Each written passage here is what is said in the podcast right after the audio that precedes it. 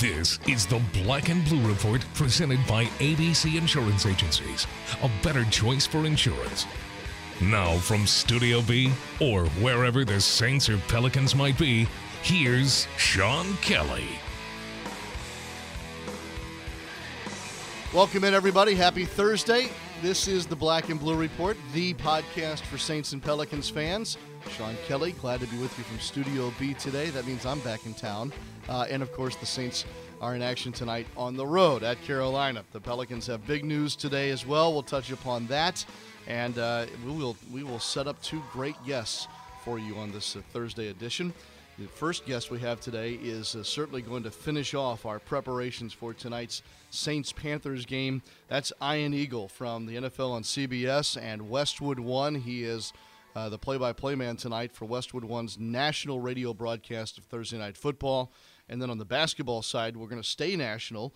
And uh, we welcome in Ben Golliver from SI.com and Sports Illustrated for the first time. And we'll talk the NBA in general and a couple Pelicans uh, specific topics today as well. But uh, as far as you know, tonight's football game goes, the more I've looked at the Saints and Panthers matchup tonight, first of all, it might be the best Thursday night game we've had on the schedule yet. And I'm not just saying that because you know we bleed a little black and gold around here, but this is a big game. I mean, a really big game, and certainly, um, I'm not trying to over dramatize the situation, but the winner of this game, and more so in the Saints' case, the winner of this game really sets themselves up here for, I guess, what you could consider the the stretch run, Thanksgiving on, uh, and the loser of this game tonight, they might be out of the playoff picture altogether. Now, of course, the NFC South is a very interesting animal right now, but you know, the, if the Saints were to lose, they'd be four and six. If the Carolina Panthers were to lose, they'd be three and seven. You start to look around the NFC a little bit, and man, it's hard to figure out the math as to whether the loser of tonight's game can can find a way into the conversation rolling past Thanksgiving. But especially in the Saints sense, if they win tonight, oh boy, oh boy, back to five and five. Another meeting still with Atlanta, two to go against Tampa Bay. You have a Rams team next week at home. Uh, look, the the Saints are would be firmly in the conversation. Uh, I guess more so for the division uh, as opposed to a wild card because frankly it's hard to project more than one team out of the NFC South right now. But I guess you kind of get the idea of where I'm going with this. This is going to be an edge of your seat type thing tonight, and and not just because of what's what's at play here for the winner and the loser, but if you go back to meeting number one, which the Saints won by three, uh, it could be that kind of a finish uh, here this evening as well. So we're very excited about tonight's game, at least in this studio. Right, Daniel? Right? Thumbs up. Two thumbs up, as a matter of fact. Uh, but anyway, it, it, it's good stuff, and and and I'm eager to talk to Ian Eagle about the game from his perspective tonight as well. Tough one for the Pelicans last night, obviously losing at Orlando. They have a big homestand this weekend. Portland tomorrow night and uh, Charlotte on Saturday night. And we'll hope that Anthony Davis, who missed last night's game with a bruised thigh, is able to go in some capacity this weekend at home. And then the other big news is Jrue Holiday's return. There's a press conference this afternoon uh, at the practice facility, and then Jrue is back in action tomorrow night against the Trailblazers. Uh, Jrue will probably talk about this more today. Alvin Gentry certainly will. Uh, but what kind of what kind of a role or what kind of a load can Jrue Holiday handle here, even in just this first weekend back for him on a game floor? Speaking of Alvin Gentry, the Alvin Gentry Show is tonight. I'll give you the details on that before we get out of here on this Thursday. But I don't want to delay any longer in getting to two fantastic guests today. As I mentioned, Ben Golliver from Sports Illustrated and SI.com. But coming up next, Ian Eagle from Westwood One and CBS uh, to talk about tonight's Saints Panthers matchup.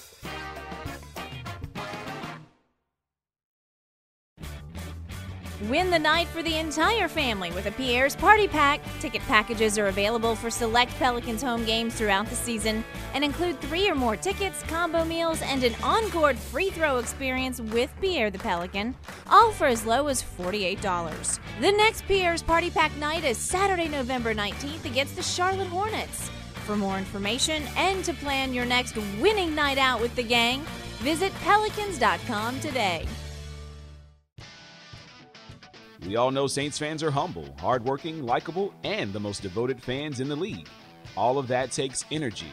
The energy you get from a warm bowl of Campbell's Chunky Soup.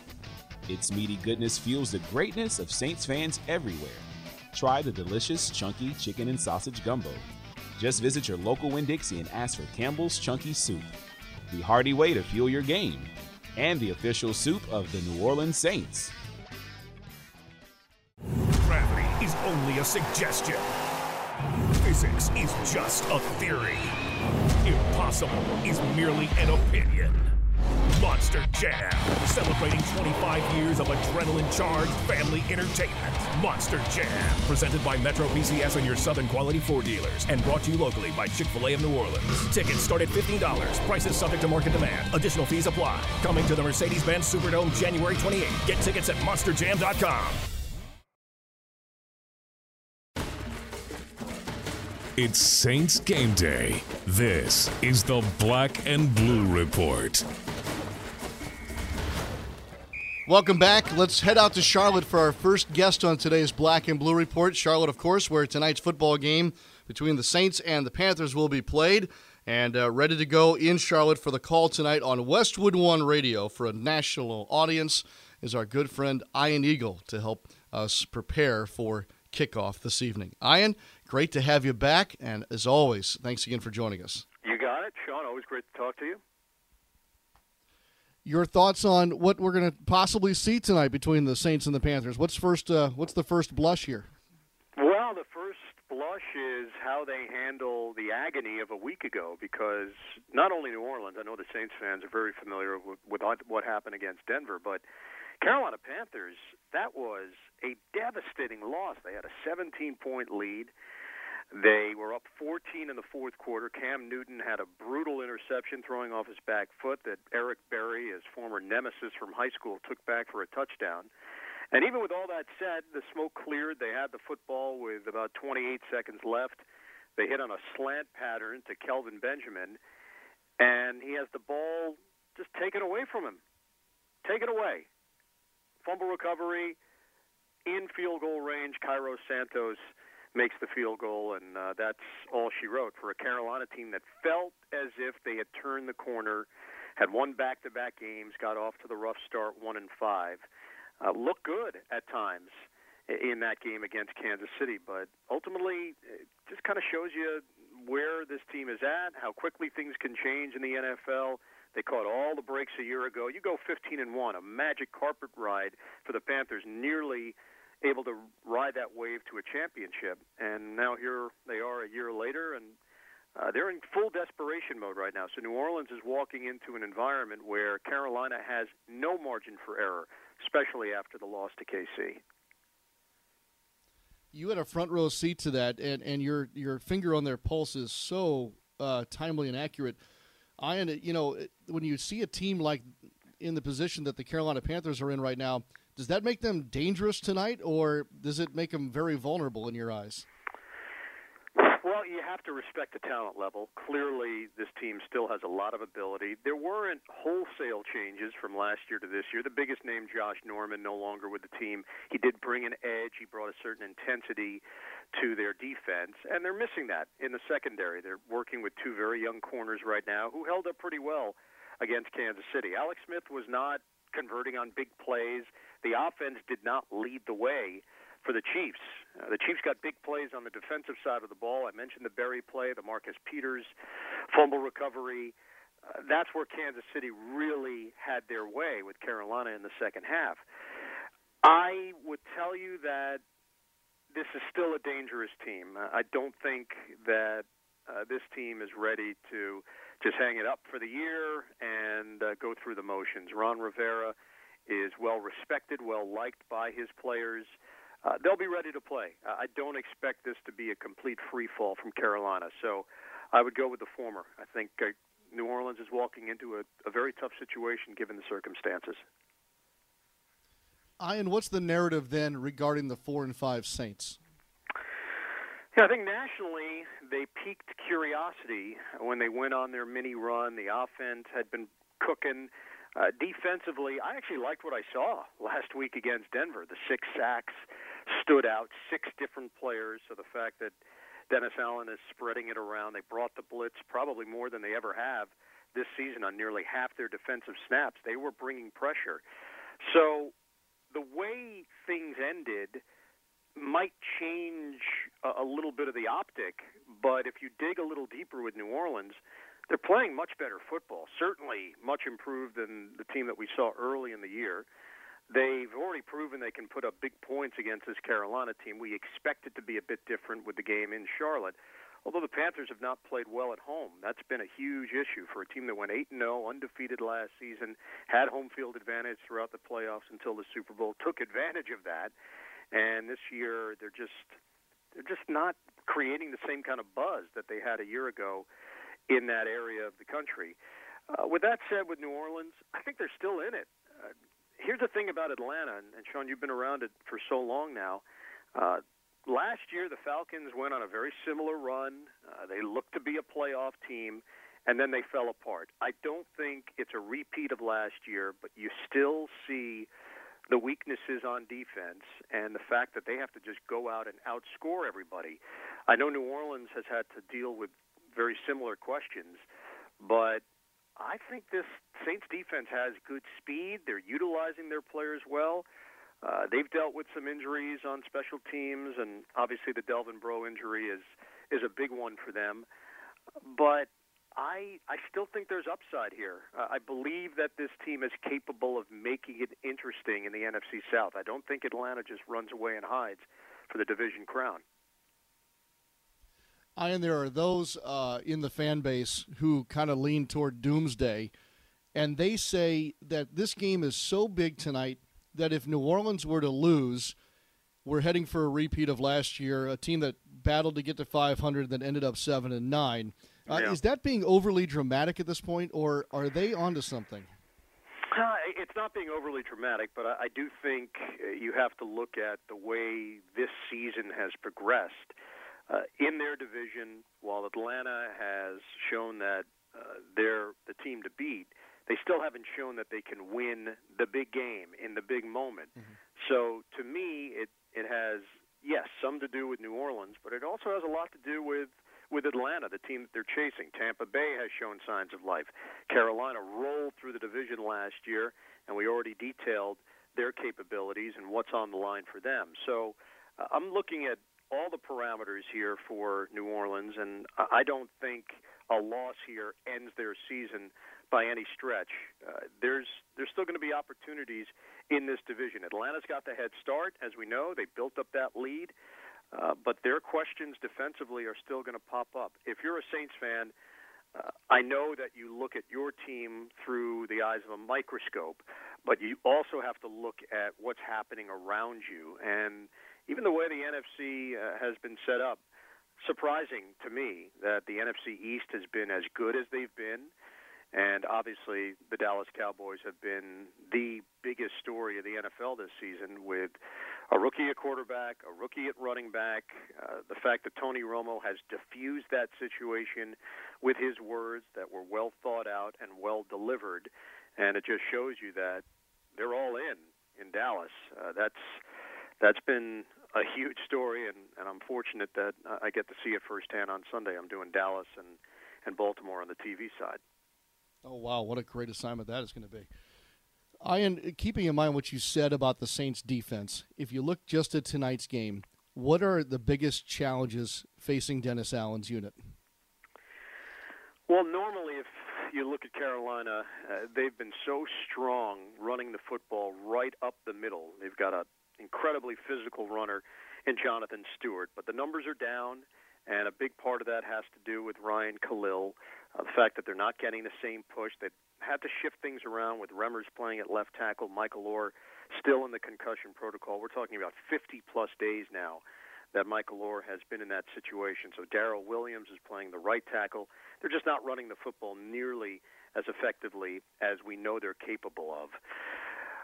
Downfield for Newton, uh, we see flashes with Devin Funchess had a touchdown last week. Kelvin Benjamin uh, has not been consistently putting up the big numbers, hasn't been in the end zone uh, for six consecutive weeks. their guy is still Greg Olsen. Uh, that's who Newton relies on. That's his safety valve. And to be honest, that's the force he made in the pick to Eric Berry. I just think he always believes that Greg Olsen is going to win one-on-one matchups no matter who he's going against, and that proved to be a, a fatal decision by by Cam Newton for their potential playoff hopes because they're in a deeper hole right now than New Orleans. Uh, the concerns uh, will be with Newton himself and how he responds. Uh, you know, I think sitting down with him last week, uh, he's definitely sick and tired of talking about all the hits. Uh, that's for sure. Uh, it's something he's created because he came out and and spoke about it publicly in a forum that he knew would get a lot of attention and garnered a phone call from Roger Goodell. Uh, and he has taken some brutal hits this year. Uh, that's that's not out of thin air. That's real. Uh, the tape doesn't lie. Uh, there are officials that for whatever reason, do not see Cam Newton in the same light as they do other quarterbacks. And I'm not just talking about star quarterbacks like Tom Brady and Drew Brees. I'm talking about Tyrod Taylor and others who have had the benefit of getting calls their way. Newton's such a big guy. And it's very similar to to Ben Roethlisberger. When we've sat down with him and asked him about some of the hits that he takes in the pocket, uh, he'll be the first to say, "Hey, I know I'm a big guy. I know I'm tough to bring down. I also benefit from the fact that I'm tough to bring down because there are officials that will hold off to wait and see how the play goes because Ben has been a Houdini in so many different uh, examples. And I think Cam Newton is going through a similar experience right now. Officials don't really know how to call the game with him in there and it's been a problem. But he's trying to move off that. Uh, he certainly tried to de-emphasize that in our meeting. Uh, I don't think he's having a whole lot of fun right now. Losing isn't fun, we know that. But even just the uh, reaction to what happened after the Super Bowl, there there was a bit of a hangover with him individually and with this Carolina team and we've seen it play out on Sundays. They're they're just not the same group. It's not the same spirit that we saw a year ago. Hmm. Ian Eagles with us here on the Black and Blue Report. Two questions left for you, Ian, and then I know you got to get some work done and uh, and your body ready for uh, the, the ball game. Um, That's right. Let, let me let me ask you this: You've seen Roethlisberger in person, and you just nailed it with him. You've seen Cam in person already. Now you'll see Drew Brees in person for this season. I know you've seen him in the past up sure. close. Uh, but when you look at the first nine games and what Brees has done this season, uh, what else needs uh, does does Brees need to do to impress? Whether it's you or anybody else, what's next for him? Nothing, uh, truly nothing. I have the ultimate respect for him as a player, as a competitor, as a person, as a teammate, as a leader. You name it. You know, I think we've got to change the way that we view the numbers based on the fact that we're in an offensive league now more than ever before. I work with one of the great quarterbacks of all time, Dan Fouts. Those numbers that he put up with San Diego and Air Coryell stood out because other teams weren't producing them. Uh, it was a bit of an anomaly at the time uh, because the league wasn't set up that way. The league now is uh, is very different, and the passing game is the key. Uh, that's if you look at, at any team that's going to go out and win consistently in this league, you better have the quarterback that can do it. Denver last year was the rare example of a team that didn't have to have great quarterback play to go out and win the whole enchilada. I think Brees will be remembered uh, the way that he should be, bringing a championship to the city of New Orleans uh, dealing with some adversity with his injury when San Diego wanted to move on, and they did. And it came down to New Orleans and Miami, and it very well could have been Nick Saban and Drew Brees winning multiple championships in South Florida. It didn't go that way. Brees signs with the Saints, and the rest is history. The numbers you have to look at in context. He's a Hall of Famer, first ballot. Uh, and then the other part of the equation, Sean, is the way we have to change our brain for the day and age we live in, where these athletes can stay in tremendous shape 12 months a year. They eat right. They hire the right people around them, even during the off season. And the 37 year number for a quarterback, or 38, or 39, or 40. Tom Brady, I know people think he's joking when he says, I want to play for, he said, another 10 years. He said that two years ago. That would have made him 46, 47. He's not joking. He's not playing around. He believes he can do this. And until there's a drop off in the skills, why wouldn't you? If you're Brees, if you're Brady, uh, we know that Manning basically took it to the bitter end. Brett Favre kept coming back because he still thought he had something in that right arm of his. Uh, we've got to change the way we look at that position and the people that play it. If you're special and you can maintain your health, uh, you're going to play uh, to a point where there's a four in the number, and it's going to be 40, 41, potentially 42, 43, uh, based on how well you take care of yourself and how lucky you are avoiding major injuries. Incredible, no doubt. Uh, let me uh, let me try and help you wrap our visit here, if you don't mind. Uh, when you hit the airwaves tonight on Westwood One, Ian, in, in kind of summing up what we've talked about and, and, and out of your game notes, give me your your scene set tonight. That first thought that you and your partner will present in getting ready for kickoff. Well, my partner is Tony Boselli, and Sean, I believe that we have set the record for the largest physical disparity between play-by-play man and color commentator in NFL broadcasting history. He is a mammoth man and he just lost 80 pounds, and he's still huge, and he's a great guy, and he's a great guy to work with. So uh, Tony and I will be on the call tonight uh, in Charlotte. The the lead is obvious.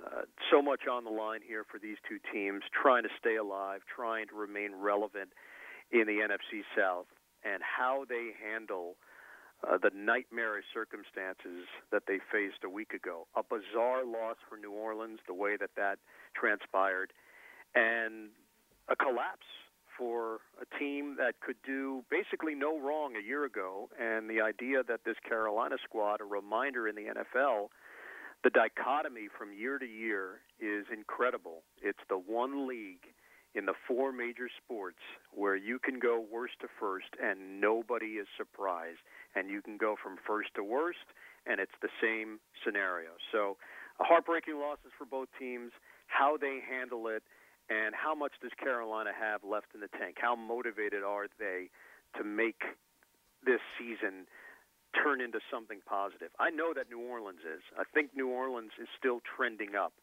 Uh, the question that you asked earlier is the key one with Carolina. Uh, are they are they still capable of revisiting the team that we saw from 2015, or have they just hit uh, that point where it's not working and uh, these players uh, don't have the answers?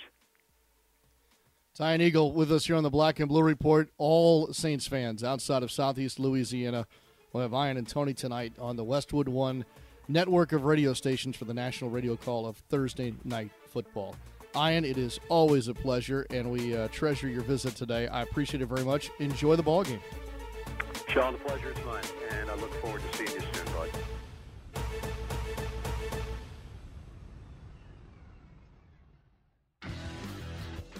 Don't miss any of the New Orleans Pelicans action this season.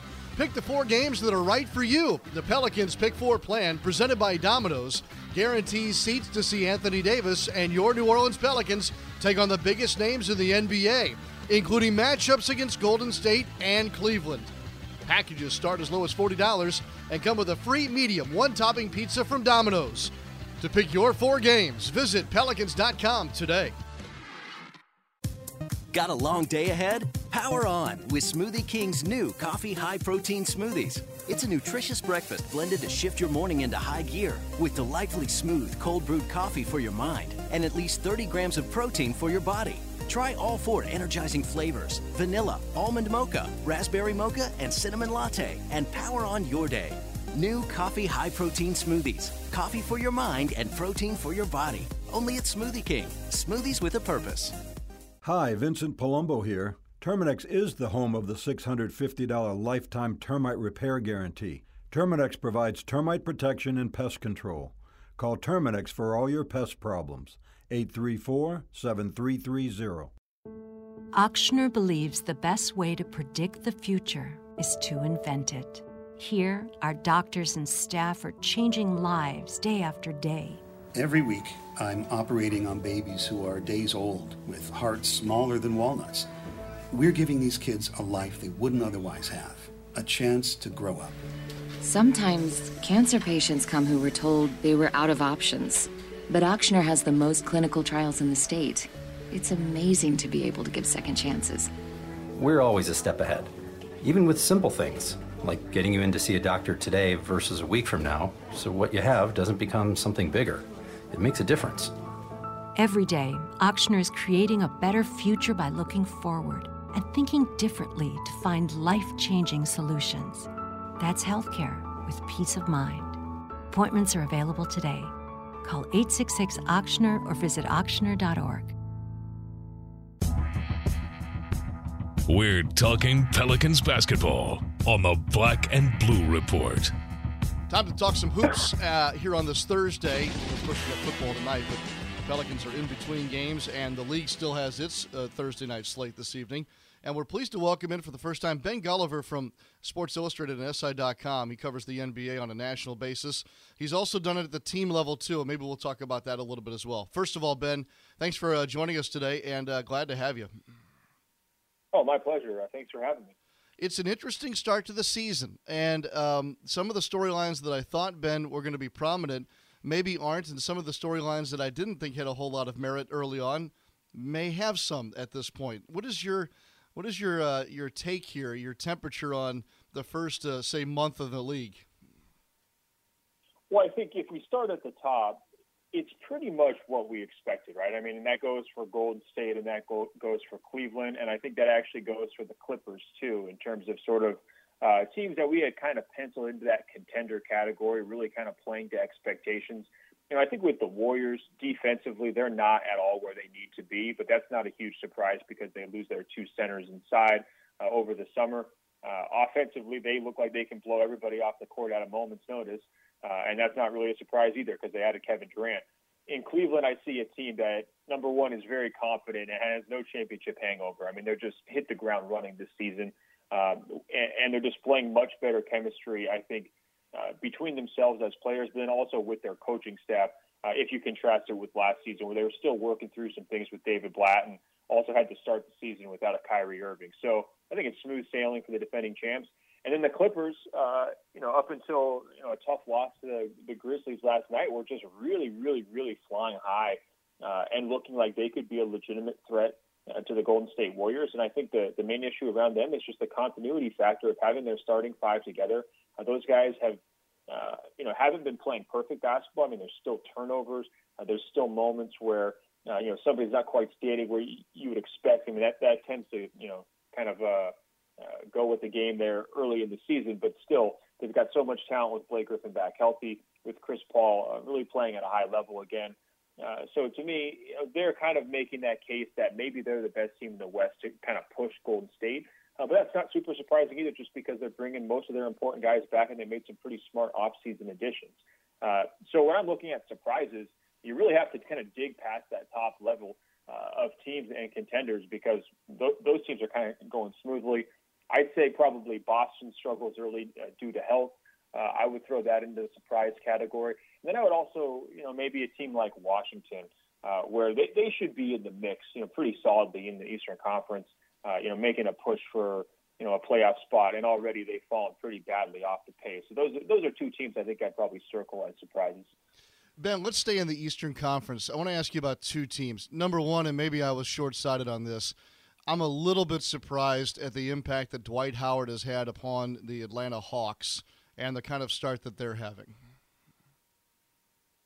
Yeah, for sure. Well, the surprising part to me about the Hawks is that they hit the ground running and it didn't take more time to adjust because when you go from a style, uh, you know, a player like Horford, who's really a stretch five, you know, a very modern kind of mold uh, in terms of being able to step out to the three point line consistently, uh, being super versatile, you know, multiple positions. Uh, and you can play both the four and the five. You can use them in all sorts of different lineup uh, configurations. And then you, you know, go all the way the other direction to Dwight Howard, who's a very pure kind of traditional five uh, you know, he can work into pick and rolls, and, and he's pretty mobile when he's healthy. Uh, but this is not a guy who's going to be running around the perimeter for you. the fact that they're able to kind of make that transition smoothly right off the bat, uh, that was surprising to me. But as always with Dwight Howard, I'm kind of still in you know preaching caution mode because number one, health wise, you know, consistently for multiple years we've seen him break down uh, over one thing or another.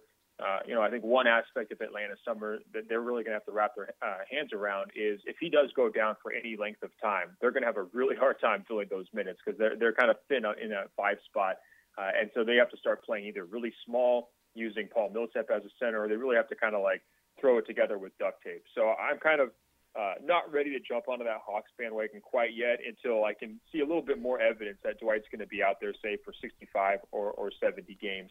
Um, but you know, one thing that we've seen actually in the past with a guy like Paul Millsap too, when you do move from the Western Conference to the Eastern Conference, a lot of those guys who are sort of on the fringe All-Star bubble, uh, you know, maybe they, they don't make it in the Western Conference or they're not quite talked about as much in the West. When they go back to the Eastern Conference, all of a sudden it's like they're the best player at their positions and they're looking unstoppable and now they're getting this all-star buzz and their numbers spike through the roof.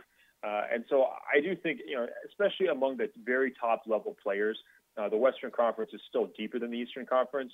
Uh, and so maybe we should have anticipated a little bit of a bump from Dwight just because of that. Yeah, very interesting point there. Uh, ben, on Saturday, I'm going to see uh, the uh, Fighting Kembas, uh, Kemba Walker and the Charlotte Hornets for the first time. I, I got to think that they're pretty pleased with the way that they've started out over in Charlotte. And, and if you don't mind, I, I hope that you've been able to observe them more than I have. What what are folks here are going to see when that team arrives in New Orleans on Saturday night?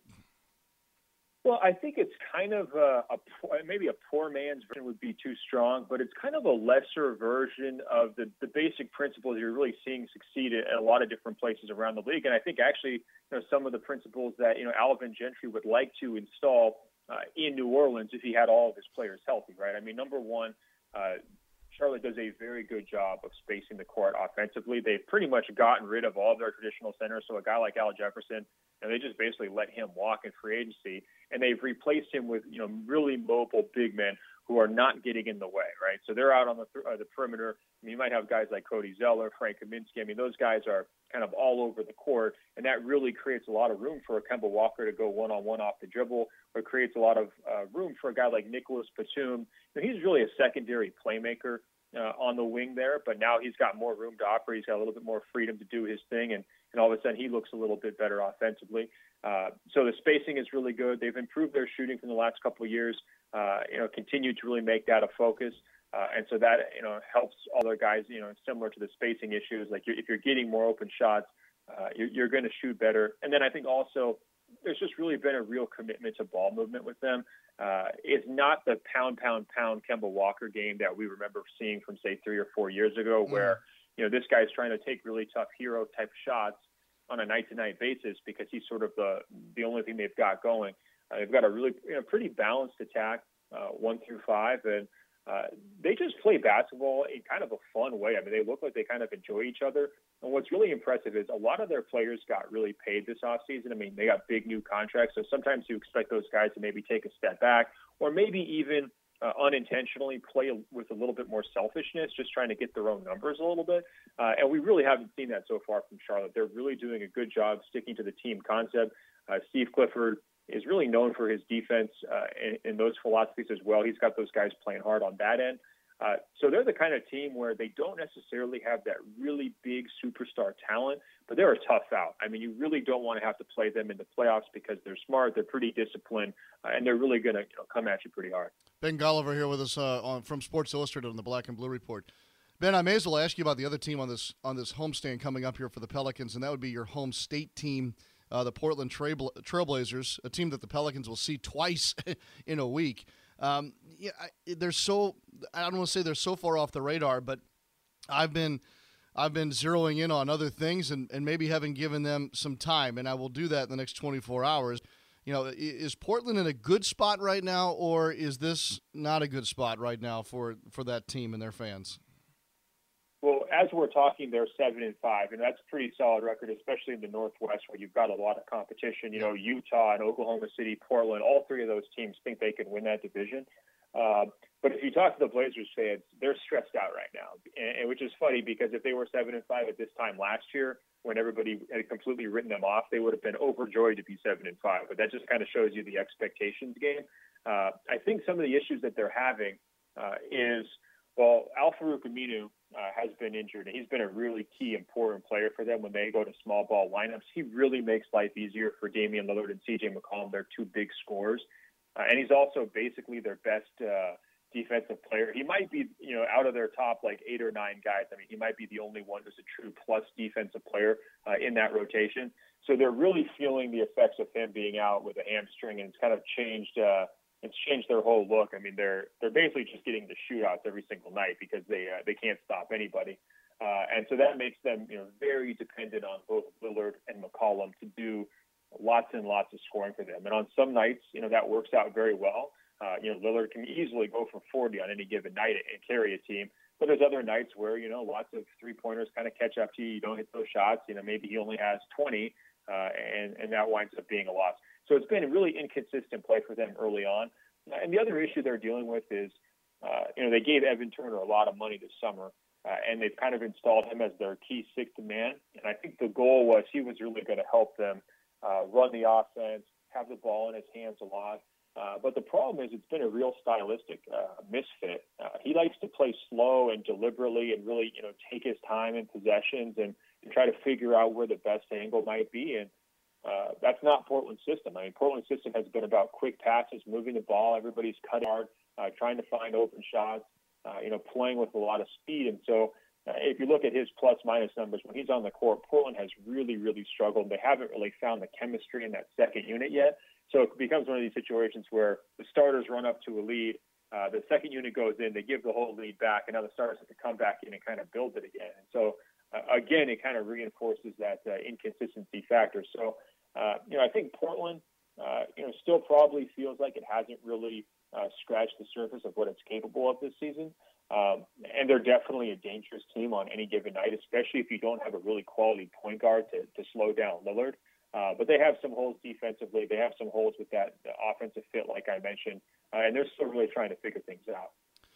Ben, I've got two crystal ball questions for you to finish up, and they'll require probably a short answer on your part. Uh, and I know it, it's not all that fair because we haven't even hit Thanksgiving yet. But if you don't mind, two crystal ball questions. Number one is give me a team, whether it be Eastern Conference or Western Conference, that was not a playoff team last year that will be this year. Ooh, that's a great question. You know, I think that uh, coming into the season, um, I think a lot of people in the West really figured that was going to be sort of Minnesota's spot.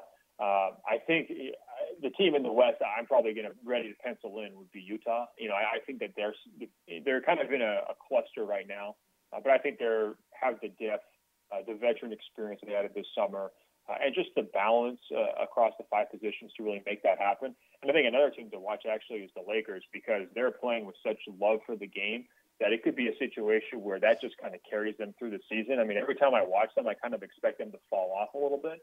Uh, it's like, okay, maybe the party's going to, you know, the lights are going to go on, the party's going to end.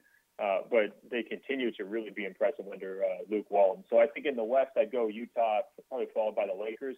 Um, in the East, uh, it's just such a kind of a quagmire right now. I think, you know, probably I would lean toward maybe a Milwaukee, but I also think uh, Orlando. You know, they're still struggling under, under new coach Frank Vogel, but they've already you know, put together a good number of wins so far this season. The offense is often very ugly, but I think they've got enough defensive pieces now where uh, they should be able to hold up pretty well during the second half of the season, kind of lock some of those uh, teams that are you know, kind of losing teams or maybe headed for the lottery down the stretch, kind of lock those teams up with their defense and grind out some victories. And so I wouldn't actually be surprised if they jumped in the, into the playoffs uh, after you know a pretty long playoff drought. So I guess I'm circling a few teams in the West: Utah, LA. Uh, in the East, I think Milwaukee's got a nice chance to bounce back, and they've kind of been on that bungee jumping cord of going, you know, in the playoffs, out of the playoffs, in the playoffs uh, these last couple seasons, and I've liked what I've seen from them so far. Uh, Orlando maybe would be my uh, sleeper pick for that category in the East. All right, good stuff. Last crystal ball question is this. The Pelicans here are awfully excited to get Jrue Holiday back for a variety of reasons this weekend. Tyreke Evans soon to follow. Um, if if those folks and the current folks uh, were all to stay healthy, Could the Pelicans make a run at being one of those teams you just referred to, or is the hole that's been created this early season going to be too big to climb out of? Well, I think the the way if you're Alvin Gentry, you, you kind of pitch it as, okay, guys, we can't we can't get those first 10, 12 games back.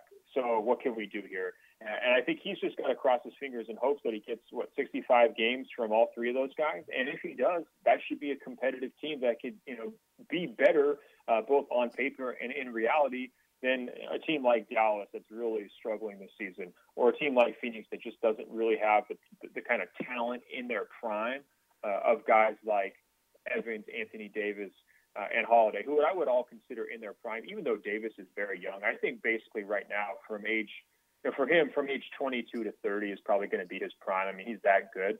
Uh, so that that gives them a leg up on a team like that too. Uh, Minnesota's really struggled to close games. I mean, they've shown the signs of their lack of experience early on. And Sacramento, to me, you know, watching them in person a couple times this season, uh, I mean, they're they're not a team who you can say uh, with any confidence that they're going to be there in the playoff picture. There could be a DeMarcus Cousins trade. Uh, there's always just kind of ongoing stability issues there. So uh, when you look up and down the standings in the West, you know, towards the bottom half right now, uh, yes, New Orleans has dug itself a deep hole, but I don't think you should write their entire season off yet necessarily. But the fact is that they've had really tough health luck with their main guys, you know, at coming into this point of the season. And if they really want to make a run and be serious about it, they basically have to have perfect availability from those three guys the rest of the way. Uh, and if they do, uh, that could get pretty interesting pretty quickly. Um, and I'm sure Anthony Davis is probably ready to throw a party uh, for both Holiday and Evans when they get back on the court. Uh, and I think, you know, for Pelicans fans and also just for observers like myself, uh, I mean, their watchability is going to increase dramatically when those two guys are back on the court. Instead of just saying, okay, this is sort of a wounded team that uh, the opponent should kind of put away, it's like, all right, they actually have their hands kind of, uh, you know, untied from behind their back and they're ready to make this a game. So I'm certainly looking forward for it. Uh, I think if I had to bet on it, uh, long story short, I think they've probably dug themselves a little bit too deep of a hole to to get all the way back into that playoff push. But uh, you can talk yourself into it. I think it's only like four and a half games, maybe five games for them. Uh, you go on a run there with all the guys healthy, and that could get pretty interesting pretty quickly. Yeah, I, I'm I'm kind of with you, and I'm kind of you know I think that's what I'm excited about is whether or not to see if they can even do it. Not if not not whether they'll do it, but if and and what that process would look like. Ben, you brought your A game today, uh, and I really appreciate it. Um, enjoy enjoy the games upcoming here, and before you know it, we'll be toward Christmas, and you know what that means. Serious NBA time coming up. no doubt. I can't wait. And uh, thanks for having me. Yep. Ben Golliver, you can find him at SI.com, Sports Illustrated as well. Hey, Ben, real quick, on Twitter, are you there? Yeah, at Ben Golliver, B E N G O L L I V E R, and also our uh, you know Sports Illustrated NBA account now called the Crossover. So just at the Crossover, nice and easy. Easy, very easy to remember. That's for sure. All right, that'll do it for our NBA uh, segment today. We'll wrap up today's Black and Blue report in just a moment.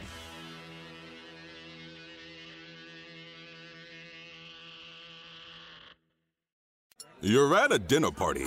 You're seated next to a loudmouth. Plus, there's no bread. Why is there no bread? Myrtle the family chow chow seems very interested in you. But you're allergic to Myrtle and you left your inhaler at home. But it doesn't have to be this way.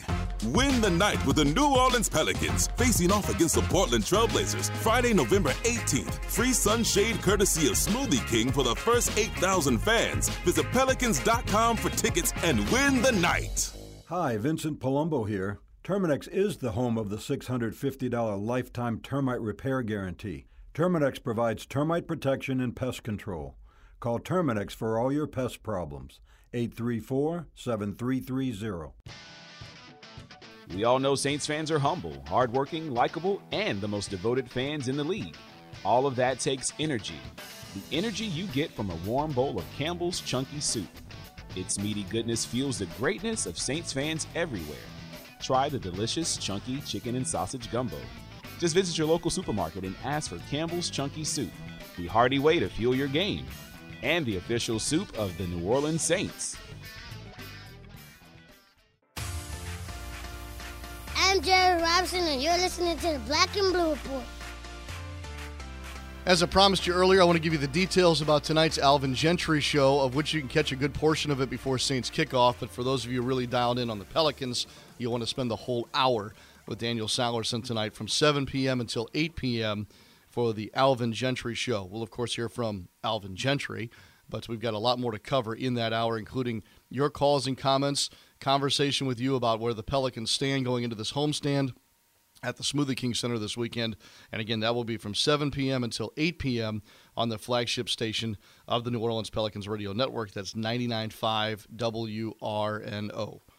Speaking of Pelicans, before we uh, go on this Thursday, I do want to share with you a visit I had with Pelicans assistant coach Robert Pack um, last night in Orlando. He has uh, an event tomorrow with the Robert Pack Foundation, and, and this is a this is kind of I wouldn't say a launching or but maybe a great starting point for a mentoring and life skills program that he's doing with some area youth that will uh, progress through the season. So, if you don't mind, uh, I'd like for you to have a listen and uh, hear what Coach Pack not only is doing tomorrow before the Blazers game, but going forward with uh, some of our area youth. Pelicans assistant coach and New Orleans native Robert Pack is with us as our guest, and uh, we need to talk to him because when the Pelicans finally come back home on Friday night, he's got a special program lined up even before the game tips off at the Smoothie King Center. The Robert Pack Foundation, along with some special help, will be hosting a number of area youth for a life skills and mentoring. Uh, afternoon slash evening, coach. It sounds like a great, great opportunity. I, th- I think it is. Um, well, we coming from the city myself and, and, and, being in, you know, going through poverty and, and, and tough situations, um, we know these. There's a lot of number number of kids out there that, that can use the assistance. Mm-hmm. I think being able to pull these kids into this program and allow them to experience different opportunities um, that will allow them to be successful in the future is, is, is something that would be uh, very beneficial to them.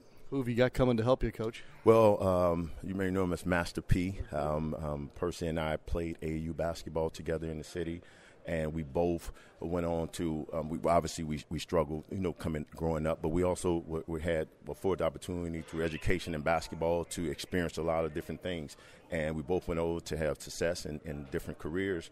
But we know it's, it's this is a good opportunity to come back, you know, show these kids that there there is a chance for them and opportunity for them, you know, outside of the things that they, are seeing in their surroundings, and, and they have a chance to be successful. And we think we can we can be a big part of that. Coach, how do you how do you connect with them? Uh, you know, a group of folks who, who may see you and, and see Percy and say, "Yeah, you guys, that that's great for you guys, but I just don't see how we're going to get the same break you are." How do you connect with them and say, "Yeah, actually, you can"? Uh, because I, I was right there in that seat. I was right there where you are, and that's the thing we, we want to really um, press upon these kids. We were there. Everything you may be going through, we've been through something, maybe similar things or something like it, and through hard work and, and people reaching back and you know reaching out a hand and helping us and, and, and kind of keeping us on track gave us a, the opportunity to be able to um, experience some different things and see that there, there was opportunity for us but it, it came with hard work mm-hmm. you know and dedication and, and drive and, and, we think we, we, we know there's kids that have that we just want to tap into it so give me the rundown of the program. How's Friday going to look for these folks? Well, we're going to start first. Um, you know, the, the, whole program is about exposing these kids to different. We know not every kid will go to college, so we have you know things set up where they'll go um, meet with cement uh, layers. We'll, they'll go with, with contractors, um, welders, kids that may want to work with their hands. But we also know that there's some athletes in, in the group, and our first kickoff will be they'll, they'll come to shoot around. And what we want to do is give them, a, when they watch the game that, that evening, they have a broader view of what guys go through. So you want to be an athlete, this is some of the things we have to do. So as a team, we'll show them how we will prepare for the games, how the guys get their, their morning workouts in and then we'll have in the evening those those guys. Um, coach will come in. We'll, we'll have some guys come in and speak to them um, prior to the game. But then they'll watch the game that night. So uh, hopefully give them a chance to experience the whole um, um, process that we go through as players as well as a team to get prepared for a game. Robert, I know how passionate you are about this, how personal this is for you. But at the same time, when it comes to heavy lifting, projects like these and the others that you're involved in, it takes help. So if there is someone who'd like to help the Robert Pack Foundation or the Hope program that comes from that, how can they do so? And maybe even if if perhaps there's a young person out there that isn't uh, able to participate on Friday, will there be something in the future? Well, definitely. Right now, we've identified these kids for this pilot year, and those will be the kids that'll, that'll be there. But moving forward, we'll be through um, um, the Robert uh, Robert Pack Foundation uh, at gmail.com. It's, it's a way to, to, to get in contact with us.